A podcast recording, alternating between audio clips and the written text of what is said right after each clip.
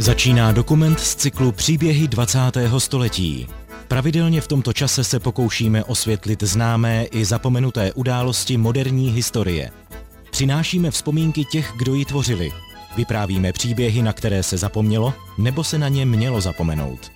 I novodobé české dějiny mají své hrdiny i zbabělce, temná období a chvíle velkých činů. Jak je zvykem, každý čtvrt rok dáváme prostor v příbězích 20. století studentům středních škol a hlavně žákům 8. a 9. tříd, kteří několik měsíců dokumentovali příběhy, natočili vzpomínky pamětníků, přečetli archivní dokumenty, poptali se historiků, zjistili více o událostech, o kterých jim starý člověk vyprávěl. A pak z toho všeho vytvořili rozhlasovou reportáž. Tomuto programu pro základní a střední školy říkáme Příběhy našich sousedů. Zapojili se do něj už 10 000 dětí v průběhu skoro 10 let. Některé reportáže z poslední doby si nyní pustíme. Po Vánocích jsem pouštěl převážně díla pražských studentů. Nyní si pusme díla žáků z mnoha různých regionů naší země. Z Kolínska, Vysočiny, z Jižní Moravy a podobně. Reportážemi vás od mikrofonu provází Mikuláš Kroupa. Naše paní učitelka Anna Kendrová se narodila ve vesnici Ktiš poblíž Sudet. Většinu svého volného času trávila venku s kamarády. V 70. letech chodila do malotřídní školy, kde vyučovali pouze 2 učitelé, manželé hurští. Paní Kendrová vzpomíná na svou babičku, která jí vyprávěla o svém německém manželovi. Dlouho si toho svého společného života neužili, protože brzy začala válka a ten můj děda musel do války. Bojoval v německé armádě. A když se vrátil, tak to bylo už hodně dlouho let po válce, protože on byl ještě i raněný, padl do zajetí a v podstatě si od sebe odvykli. A samozřejmě, jak se po válce změnily poměry, tak vůbec jeho naděje na život budoucí nevypadaly dobře. Jemu nezbývalo nic, než jako jeho zbytek rodiny odejít do Německa. Se svým dědečkem se Anna Kendrová poprvé viděla až ve 13 letech. Při návštěvě Německa. Po příjezdu na hranice si začala všímat, že prostředí okolo ní je úplně jiné. Že prostě něco není v pořádku. Že v naší zemi, přestože všude jsme slyšeli čas od času vždycky z televize, z rádia, jak imperialisti a kapitalisté na západu zbrojí a chtějí nás pomalu napadnout, tak tam žijí nějak v klidu, krásně, všude to vypadá nádherně jak v pohádce. Když paní Kendrová nastoupila v roce 1989 do posledního ročníku pedagogické fakulty, bylo jí stále jasnější, že vyprávění její babičky, třeba to o osvobození americkou armádou, byla pravdivá. Roky nás nutili klamat děti, falšovat dějiny.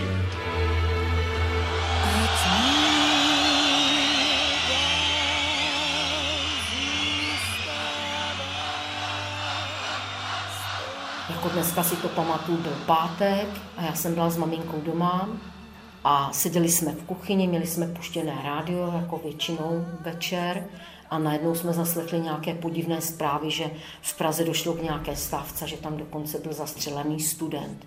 Tak v první chvíli jsme se ulekli. Já říkám mamince, nemáme náhodou zapnutou Svobodnou Evropu, že to byla stanice, která se nesměla poslouchat a když by se zjistilo, že ji někdo poslouchá, tak ho mohli i zavřít. O tom, že se v Praze opravdu něco děje, se dozvěděla až v pondělí 20. listopadu od spolužáků. Od úterý nechodili do školy, protože se připojili ke stávce. Vzpomínám na různé akce, kdy jsme chodili v noci, hlavně když se sešířilo, strhávat letáky, které byly po městech rozšiřovány a nabádaly, ať se společnost uklidní, ať se nepřidávají ke stávce. Naopak jsme tam vylepovali své plakáty. Anna Kendrová i přes aktivní zapojení do studentské stávky a dalších revolučních aktivit dokončila vysokou školu v termínu a splnila si svůj dětský sen. Stala se paní učitelkou. Už tehdy se nemuselo říkat soudružka učitelka, ale paní učitelka. Paní Kendrová na konci rozhovoru vzkázala všem mladším generacím, že necinkali klíčema jen tak. Měli bychom si hlídat svobodu a snažit se zakládat vše na pravdě. Tak to byla reportáž Lindy Vaňkové, Barbory Kudláčkové a Anety Zavadilové. Vedla je paní učitelka Václava Flešmanová. Všichni ze základní školy Dukelská v Českých Budějovicích. Sport, to je dnes miláček naší civilizace číslo 1. O tom jsme se znovu přesvědčili na 10. zimních olympijských hrách v Grenoblu. už zahajovací ceremoniál. To nebyl jen slavnostní nástup, ale souboj módních tvůrců, krejčích a kožešníků. Co národ, to jiná barva, střih, vynalézavost i pojetí. Jenom těžko by se tady rozdělovaly medaile. Dana Spálenská, rozená Danuše Beldová, je bývalá československá sáňkařka. Narodila se 10. února 1950 v Jablonci nad Nisou, ale dodnes žije ve Smřovce. K sánkování ji přivedl její otec, již v 5 letech získal svůj první diplom. Osudným rokem pro Danu Beldovou se stal rok 1968. Oslava plnoletosti, maturita, první olympiáda a to vše na pozadí velkých společenských a politických změn. Na zimních olympijských hrách v Grenoblu získala krásné 6. místo. Dodnes vzpomíná na proslulý hokejový zápas mezi Rusy a Čechoslováky, který ukázal vzájemný napjatý vztah. 19. minuta, 15. vteřina. Kotou zahrazením bude se hlasovat vůli opět v našem odaném pásmu. Napravo od Zurily stav zápasu Československo-Sovětský svaz. 5-4 ve prospěch Československa. Ještě 45 vteřin vydržet nápor sovětského týmu. A ten nápor přijde, ten nápor tady je, o tom nepochybujme. Tam vedle nás seděli Rusáci a teď jsme řvali, kdo řval víc, aby překřičel toho druhýho, jo. Češi do toho. A nebo pak jsme řvali šajba. A oni už pak byli vytočeni, tak pak se sebrali a odešli pryč, už to nevydrželi, no. Na 18letou dívku zapůsobilo tenkrát i setkání s Alexandrem Dubčekem na slavnostním obědě pro olympioniky. Vnútorná kázeň, ktorá nás prevádzala v týchto dňoch, odmietanie všetkého, čo je lacné a povrchné, čo by mohlo viesť k rozduchávaniu škodlivých vášní alebo k dramatizovaniu vzniklých nedorozumení, by nás malo sprevádzať i v budúcnosti. Pan Dubček se mně zdal strašně hodnej. Jako, jsem si říkal, Ježíšmarja, on by měl být přísnější snad, to přece není možný, když vládne republice a tak. Po absolvování gymnázia v témže roce se Dana Beldová hlásila na fakultu tělesné výchovy a sportu na Karlově univerzitě, ale neúspěšně. Nakonec se vydala na dráhu rehabilitační sestry a tuto profesi vykonává dodnes. Úspěšné období ale narušila událost, kdy byl její otec vyloučen z komunistické strany a následně vyhozen z práce. A to vše kvůli nesouhlasu s ruskou invazí do Československa. To bylo v 70. roce. Musel jít z své funkce a šel vlastně dělat do skladu bižutérie. Ale tak nějak si potom si zvyknul. No ono taky nic jiného nezbývalo, že jo, než si zvyknul. Přestože Dana Beldová jezdila na závody do zahraničí, nikdy nebyla nucená vstoupit do KSČ. I přes některé snahy svého nadřízeného se nenechala přesvědčit a ten ji jako velký sportovní nadšenec nakonec podepsal všechny sportovní výjezdy do zahraničí. V roce 1972 se ve svých 22 letech provdala. Její silnou vášeň k sáňkování ale nepřerušila ani práce, ani narození prvního dítěte, o které se musel starat její manžel. V závěru její saňkařské kariéry musela čelit nepříjemné situaci. To bylo po olympiádě v Innsbrucku v roce 1976. Tehdy na besedě v Jstebsku někdo zmínil kontroverzní kombinézy československých olympioniků. No a někdo tam řekl, že teda oteplováky, že jsme vypadali jako ty, co uklízejí silnice, měli jsme takový oranžový oteplováky, nebylo to moc pěkný. Kritika se tehdy snesla na Danu Spálenskou, které bylo doporučeno, aby už naši zemi více nereprezentovala. Dana to ale vzala sportovně, nebránila se. Navíc v té době už chtěla se sáňkováním stejně skončit. I dnes je Danuše Spálenská stále veselou a optimistickou ženou, co nelituje žádného okamžiku svého života. A odvaha, ta jí rozhodně nechybí. Odvahy jsem měla vždycky dost. U těch saní, když se k tomu vracím, tam je spousta úrazů, že jo. Když jsem měla děti a trénovala jsem, tak jsem vždycky se zajímala, jak jsou odvážní, jo. Jestli se bojejí, tak to nemá moc cenu.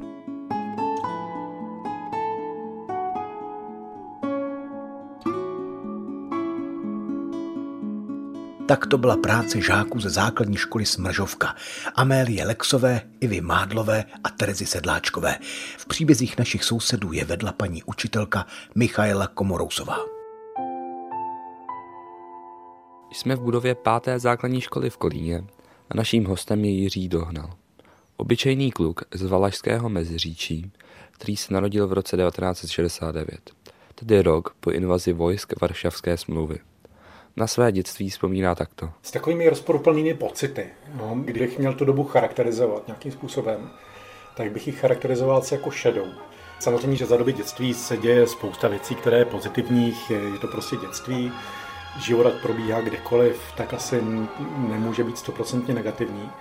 Na druhou stranu jsem rád, že v dnešní době lidé mohou dětství a náctiletá léta prožívat v úplně jiném duchu. V dnešních televizních novinách vám znovu přiblížíme krásné okamžiky oslav 1. máje v celé naší vlasti i atmosféru zahraničí, kde miliony pokrokových lidí spojila stejná myšlenka. Myšlenka mezinárodní solidarity a zabezpečení míru. Vážené soudružky, vážení soudruzi, drazí přátelé, milí zahraniční hosté. Jiří byl už od malička talentovaný muzikant. Tehdy hrál na saxofon a banjo, nyní i na sitar. Mládí poslouchal hudbu mnoha žánrů, jen ne tu oficiální. Na střední škole se seznámil s Petrem Fialou a přidal se ke skupině Slepé střevo, předchůdkyni kapely Niaga až Djorb. Nikdo za nic nemůže a nikdo nic neví.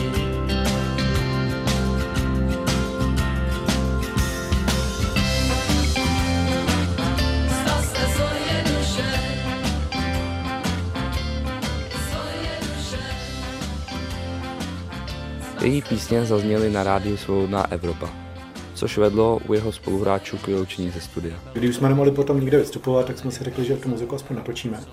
A kluci hráli jako v jedné místnosti a já jsem čekal na své saxofonové solo, a protože jsme neměli ty různé udělátka, tyhle elektronické záležitosti, tak jsme ten efekt, jakože něco doznívá dlouho, simulovali, takže já jsem stál na dlouhé úzké chodbě, jeden mikrofon jsem měl před sebou a druhý mikrofon byl vzadu, na konci chodby. A teďka jsem čekal na solo a najednou vyběhl po schodišti, u kterého jsem stál pes, vlčák, bez košíku. A tak jsem koukal na psa a za psem vybíhalo 5 příslušníků Sboru národní bezpečnosti. A já jsem z toho byl tak perplex. A jak jsem jako čekal na to solo se sluchátkama na uší, ustrojenou s mikrofonem, se saxofonem. Oni to asi taky nečekali, tak jsem jim jako ukázal, že mají být sticha. Oni fakt jako byli sticha, já jsem zahrál solo. A když jsem dohrál, tak to vlítě dovnitř.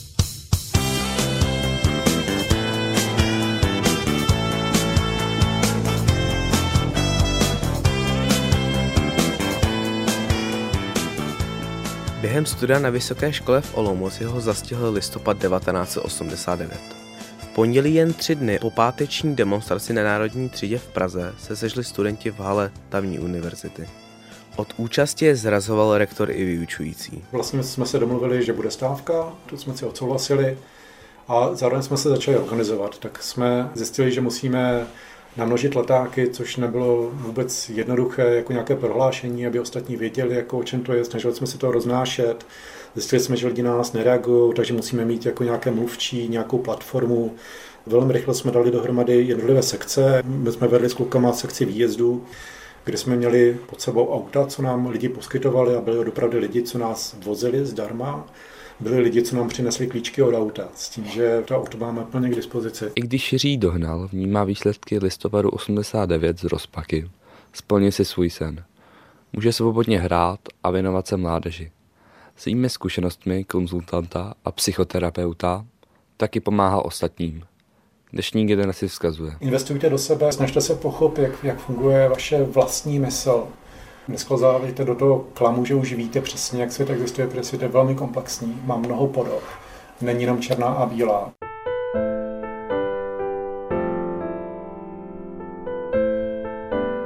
Příběh Jiřího Dohnala zpracovali Matěj Škramovský a Alexandr Tatár ze základní školy Kolín, Níchovická. Vedle je pan učitel Jan Chvojka. Posloucháte Příběhy 20. století. Začíná příběh Františka Růžičky, který téměř celý aktivní život pracoval jako učitel. Narodil jsem se v malé vesničce Sedlínky. Bylo to 24. listopadu 1938, no a krátce na to začala válka. Do školy jsem začal chodit 1. září 1944, to ještě byla druhá světová válka.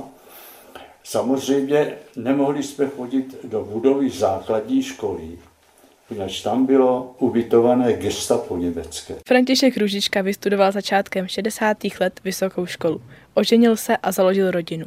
Později v době normalizace pracoval na ekonomické škole v Kolíně. V této době přichází nabídka, která se neodmítá a je výzvou. Tady jsem pracoval na zahrádce a najednou u dveří se mi objeví dva pánové, neznámí. Já říkám, ježišmarja, co pak jsem provedl?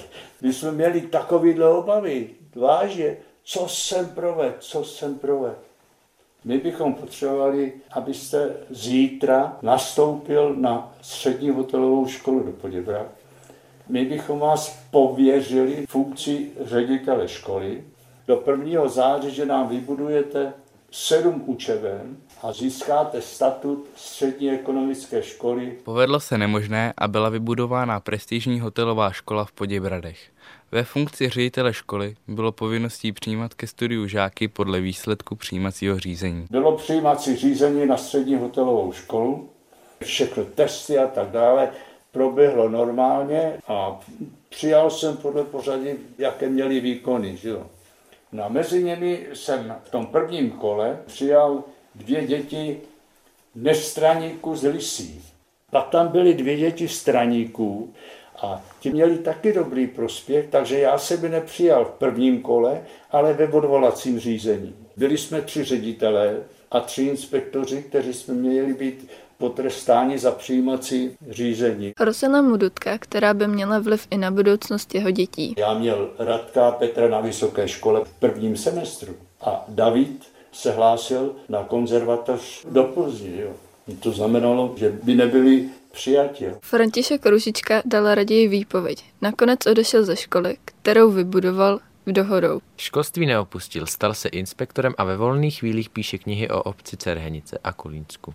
V současné době žije spokojený život a má spoustu koníčků. Příběh Františka Růžičky zpracovávali Adéla Jandová, Matěj Dvořák, Aneta Černochová a Adam Bašta. Vedle je paní učitelka Alena Holá. Všichni ze základní školy v Cerhenicích, což je nedaleko Kolína.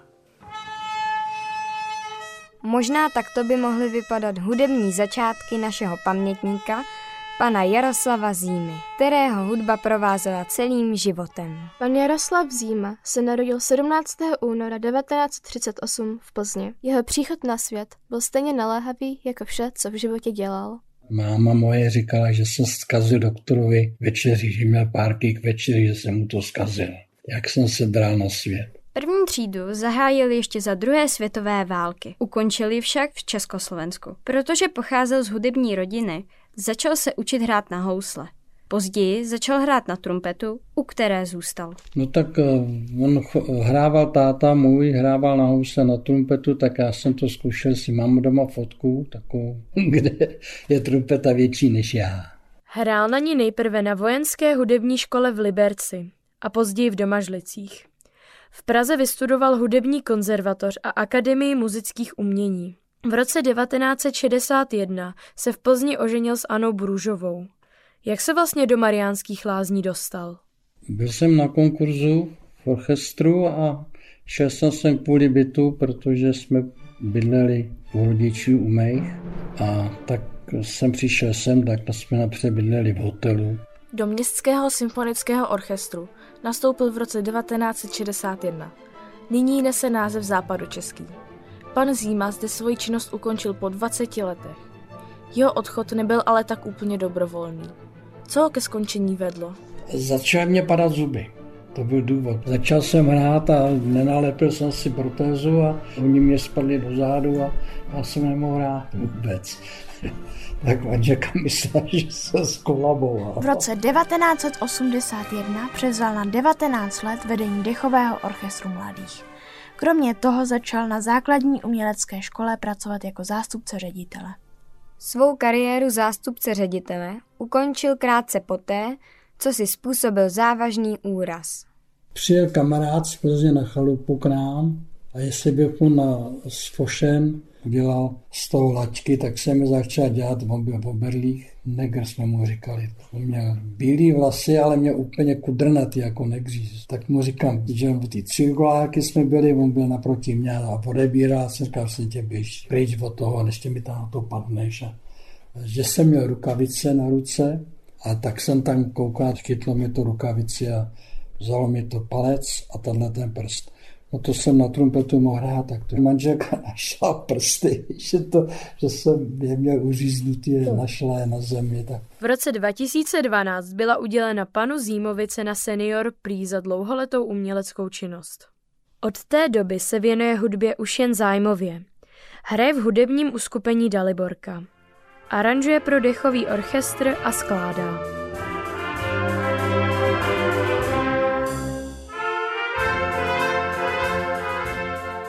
A co by pan Zíma vzkázal dnešním mladým lidem? Aby se nebáli a aby něco dělali. To je jedno, co dělají, ale hlavně, že něco dělají. Protože když nedělá nic nikdo, tak nic nedokáže. Reportáž vytvořili Lidie Baxová, Amélie Bervidová, Marie Černá, Daniela Losová, Kateřina Pitrová a Mária Surchaby. Vedle je paní učitelka Alena Halová. Všichni ze základní umělecké školy Frederika Chopina v Mariánských Lázních.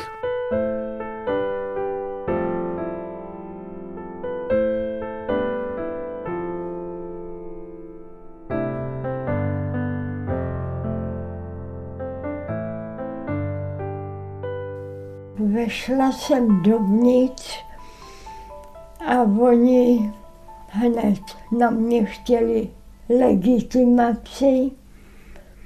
Mně se udělalo tak špatně. Tak paní Kovářová vzpomíná na den, kdy na ní doma čekala STB. Bylo jí tehdy 22 let a věděla, že její příbuzní byli zatčeni a jsou v Plzni ve vazbě. A tak, jak mě vezli s těma očima zavázanýma, jeli jsme přes trať, to bylo cítit. Tak jsem říkala, no tak holt, jedu do Plzně, no. Rodina paní Kovářové vlastnila statek. Její tatínek napsal zprávu o tom, jak komunisté tlačí na sedláky, aby vstoupili do JZD. Ona pak v Praze přidala text svému strýci. To bylo vše, čím se provinila. Musím říct, že mě nebyli. Mě teda nebyli, ale... Vím, že měly holky některé vyražené zuby po výsleších. No já jsem si říkala, no bože můj, co jsem udělala, tak to je něco tak strašného. Jménem republiky Krajský soud v Plzni rozhodl v hlavním líčení konaném ve dnech 15. a 16. prosince 1953 takto právem. Jarmila Švejdová, narozena 13.10.1930 v Předním Poříčí, toho času ve vazbě bytem Praha 12, Mánesova ulice číslo 60, je vina. Obviněná spáchala trestný čin vyzvědačství. V té Plzni mě odsoudili na 6 let. Bylo mi 22. Brožová, Polednová. To znám. Tam mě soudila. Tatínka paní Kovářové odsoudili na 10 let. Trest se odseděl v Jáchymově. Paní Kovářová byla vězněna v Železijovcích v nápravně pracovním táboře pro ženy blízko maďarsko-slovenských hranic. Tam pracovala na zemědělském statku, uklízela úkrav a dojela. A ty Slováci tam byli tak hodní. Oni nám dali každý hrníček a my 3krát denně jsme mohli si vypít mlíko výborný a to nás asi dost drželo. Z 6letého trestu se odseděla 5 let.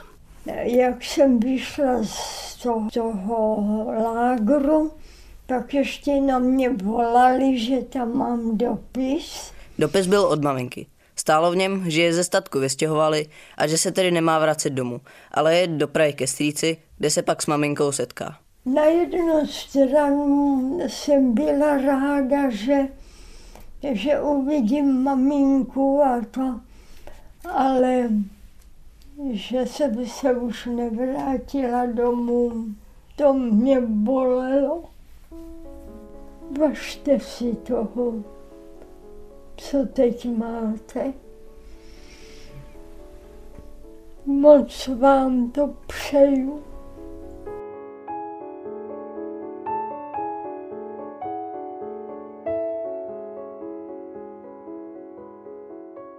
Příběh Jarmily Kovářové zdokumentoval tým Martin Navrátil, Daniel Síba, Ellen Hlaváčková, Daniel Jiřík a Nikol Postnerová. Vedla je paní učitelka Zdeňka Pirglová. Všichni ze základní školy Albrechtice. Naše pamětnice Jindřiška Kůželová strávila skoro celé své dětství u babičky a dědečka, protože její maminka musela pracovat. Zažila, jak měsíčku Mirotice zasáhly koncem dubna 1945 nálety. Bylo to v neděli a tehdy 13letá Jindřiška se se svou babičkou chystala jít na mši. Do kostela už ale neodešly. Miroticemi procházela kolona německých uprchlíků z vozy a nad nimi kroužil americký letoun. Babička paní Kůželové zachovala klid. Když viděla babička, jak tu neustále krouží, tak říkala, tak nic, tak pojďte, vy si vlezete semhle. To byl tak průchod mezi dvěma místnostmi, kulatej, a tam byla ta kruhová vazba z cihel. U babičky právě pobývaly dvě známé z Prahy s dětmi, které do Mirotic přejeli, aby se ukryly před nálety v hlavním městě. A ona ty dvě matky s těma dětma do toho kruhového místečka posadila na židle, měly ty děti v náručí. A Jindro, ty si stoupni tady mezi ně, tohle nespadne.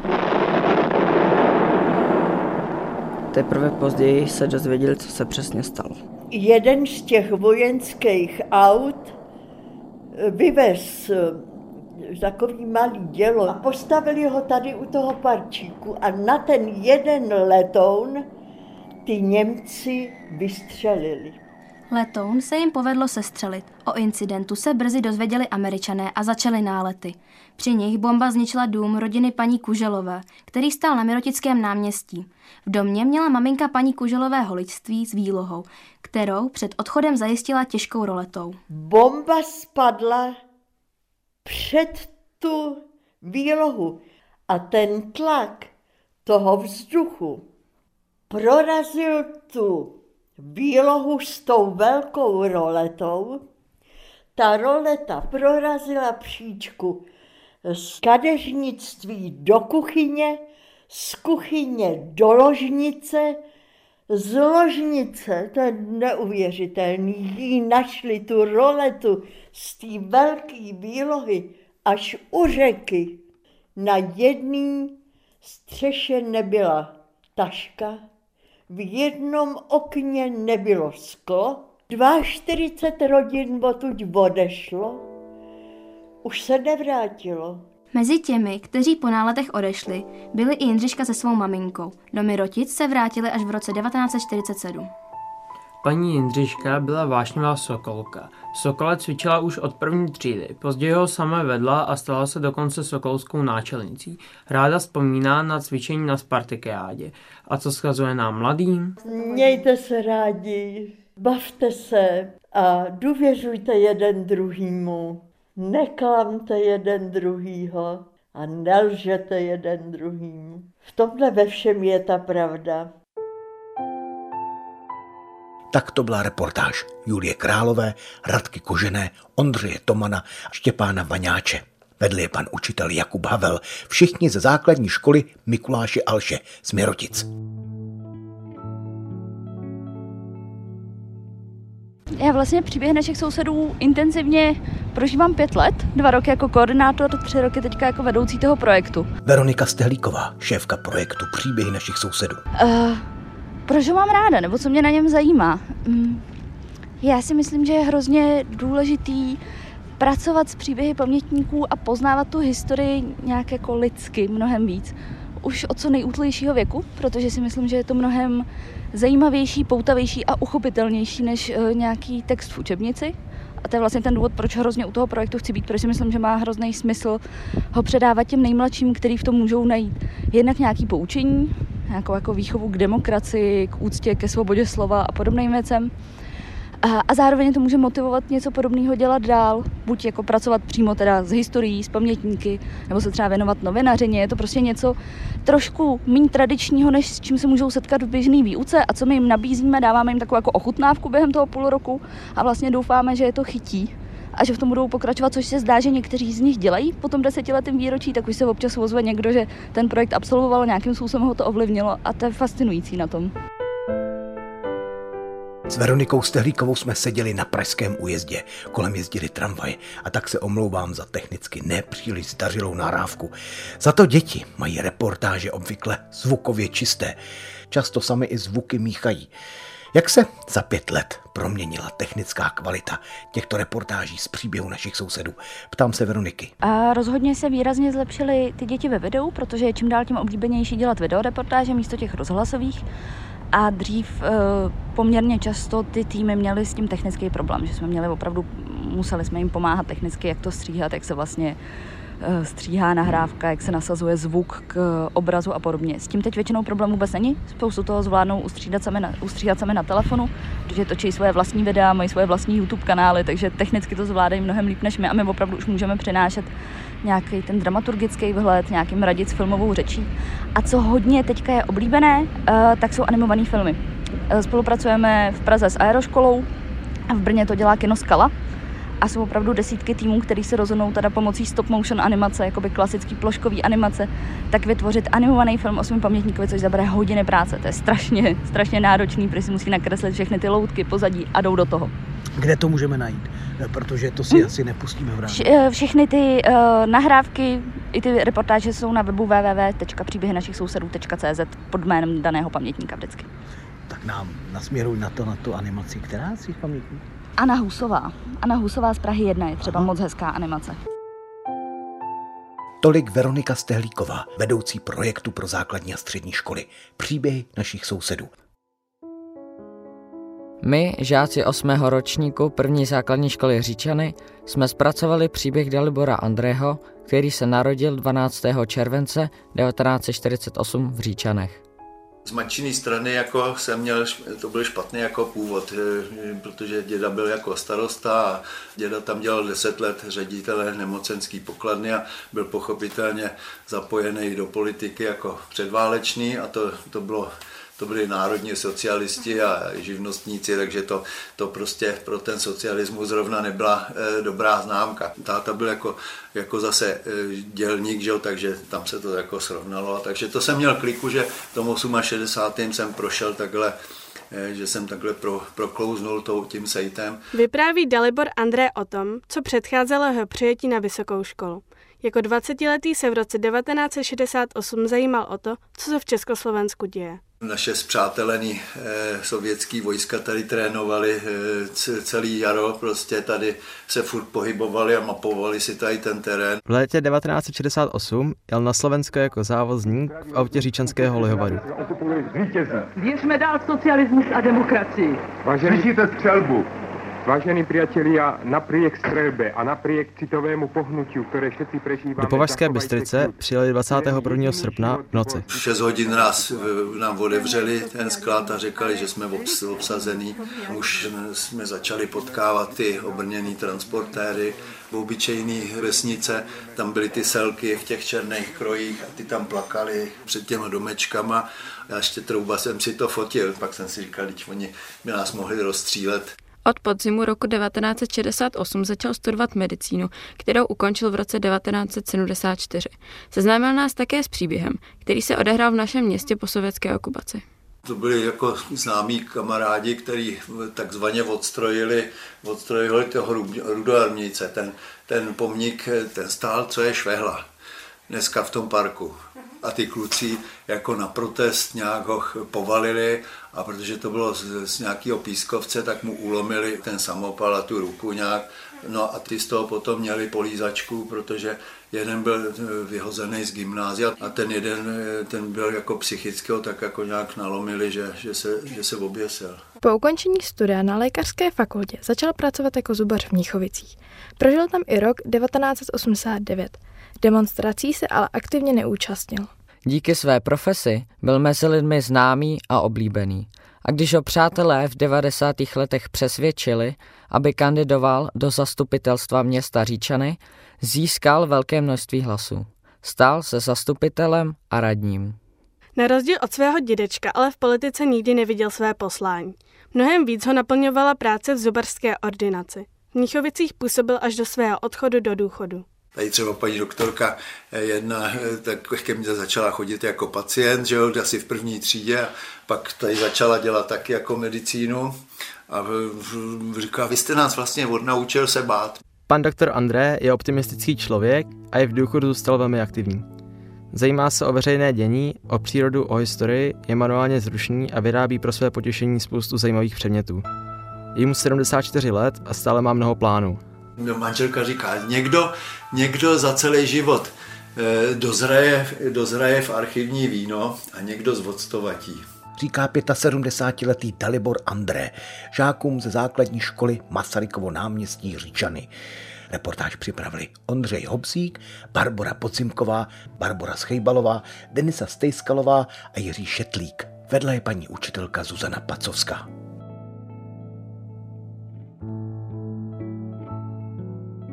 Milan Simon bydlí nedaleko naší školy ve Světicích. Narodil se 2 roky po druhé světové válce v září 1947. V 50. letech zatkli jeho otce, který byl odsouzen na 4 roky do Jachimovských dolů. Dětství tak strávil sám s maminkou a starší sestrou. V 60. letech byl na vojně, ze které má hrozný zážitek. Kdo tam byl trošku slabší nebo se projevil jako slabší osobnost, tak ty lidi, kteří tomu měli sklony, tak si na něj zasadli a šikanovali ho neskutečným způsobem.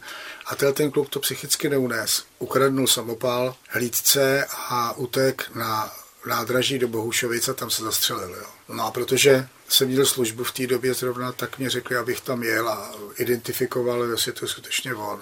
No a to bylo nepříjemný. Jo. Na vojně také zažil začátek okupace v srpnu 1968. Asi ve 3 ráno vtrhnul na světnici, kde nás bylo 20. Dozorčí z chodby a říká, kluci, je to hrozný, je válka. No a my jsme mysleli, že si dělali legraci, tak jsme po něm házeli boty a říkali, jsme neblbni a nedělali si srandu. Ale když pak pustil rádio, tak jsme slyšeli, že překročili ty vojska hranice a tak dále.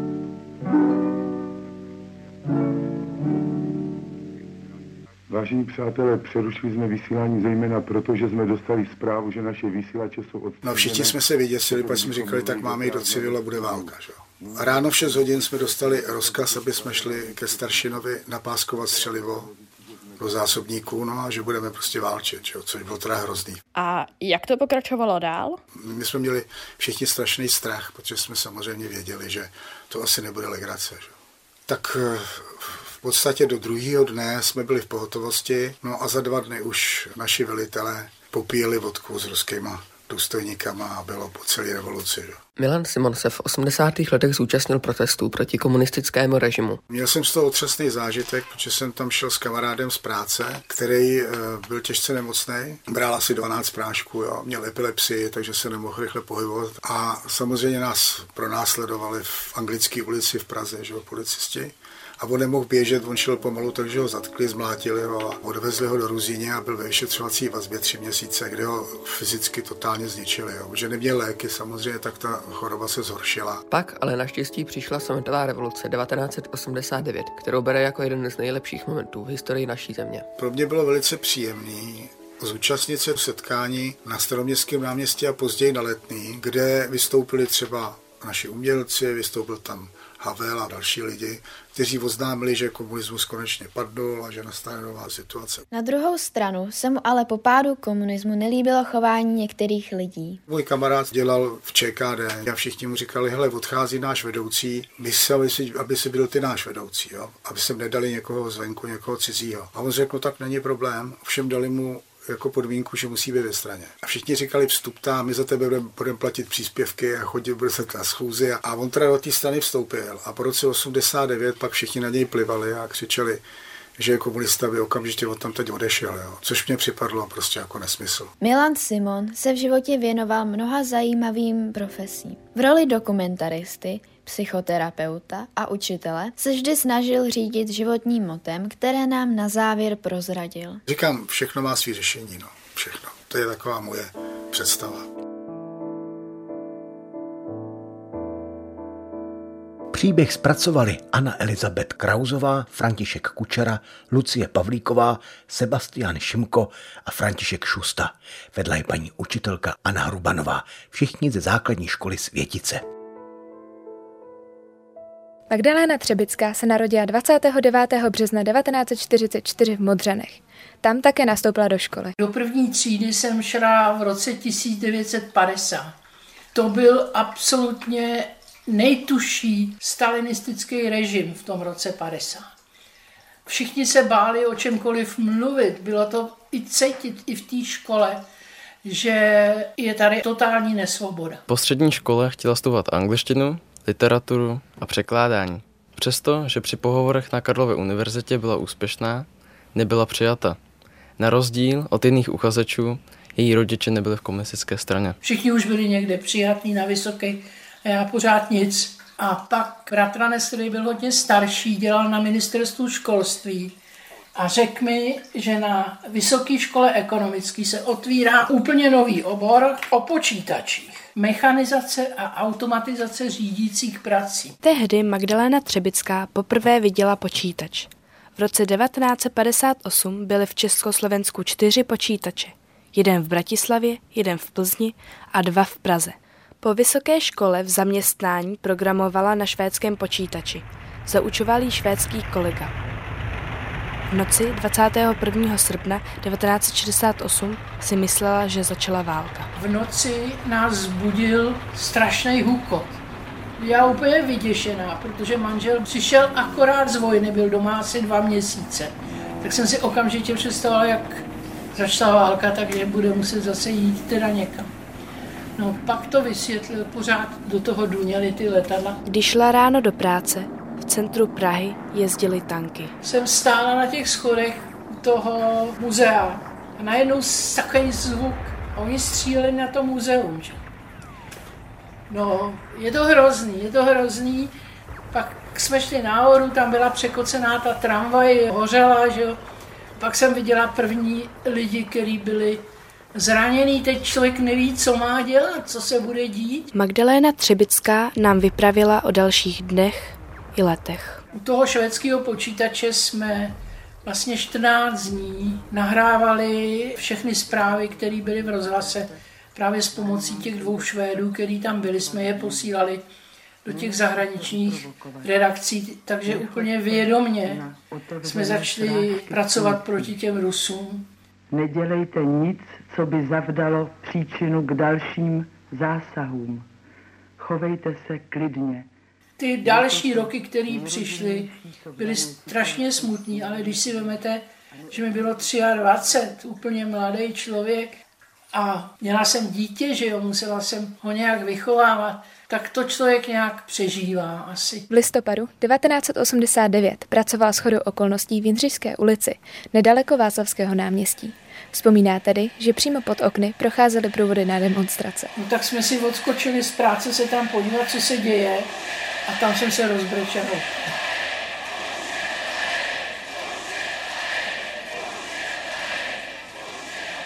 Však to taky trvalo.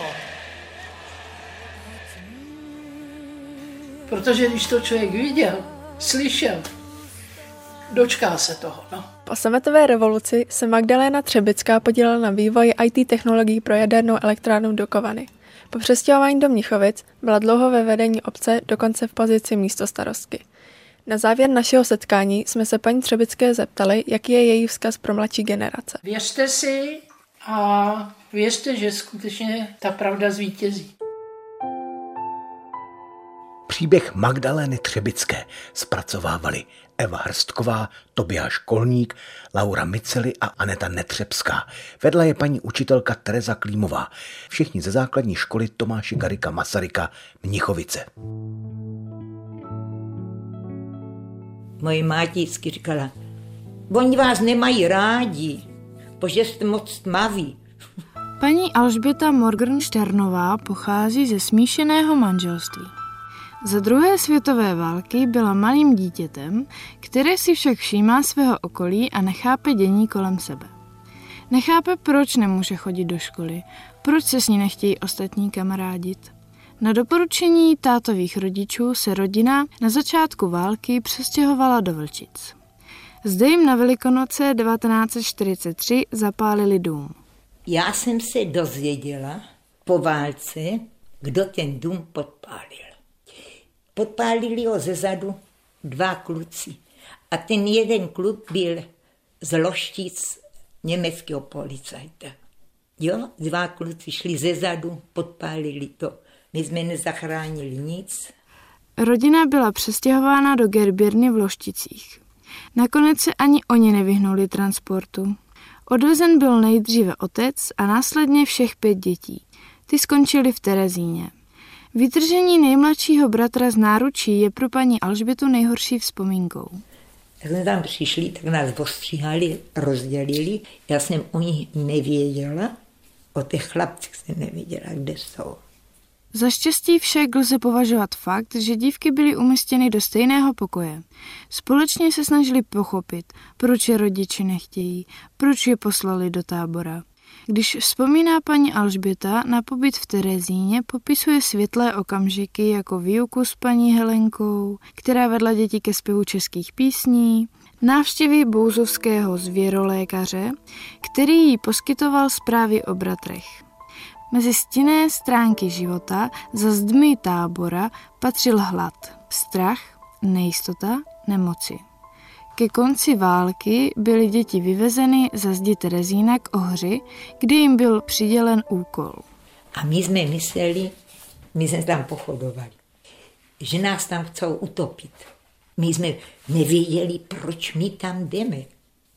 Potom přijeli auta, nás na tým břehu od sebe dali takhle jako vy, 1,5 metru a oni přijeli s těma urnama a my jsme si je podávali. Děti byly nuceny vysypat popel obětí holokaustu do řeky. Jedna z dívek byla krutě potrestaná, protože si chtěla schovat nalezenou urnu s popelem babičky. Poslední dny války opustili dozorkyně tábor, sestry se rozhodly utéct a vydat se směrem k Lošticím. Přenocovali v parku v Terezíně, kde je ráno jako zázrakem našel jejich otec. Ten se je vydal hledat poté, co zjistil, že jsou nezvěstné. Společně se vrátili do Loštic. Po válce se rodina přestěhovala do Mohelnice, rodina však stále nebyla kompletní. Postupně otec dohledával své syny. A ten nejmladší, ten Pavel, toho jsme našli až v roce 1947.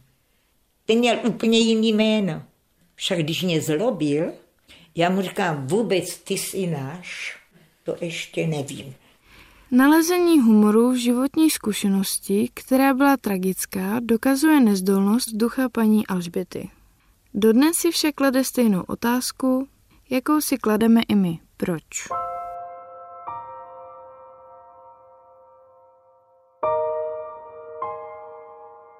Tolik žákyně ze základní školy Mohelnice, Zuzana Kozáková a Nikol Štarová.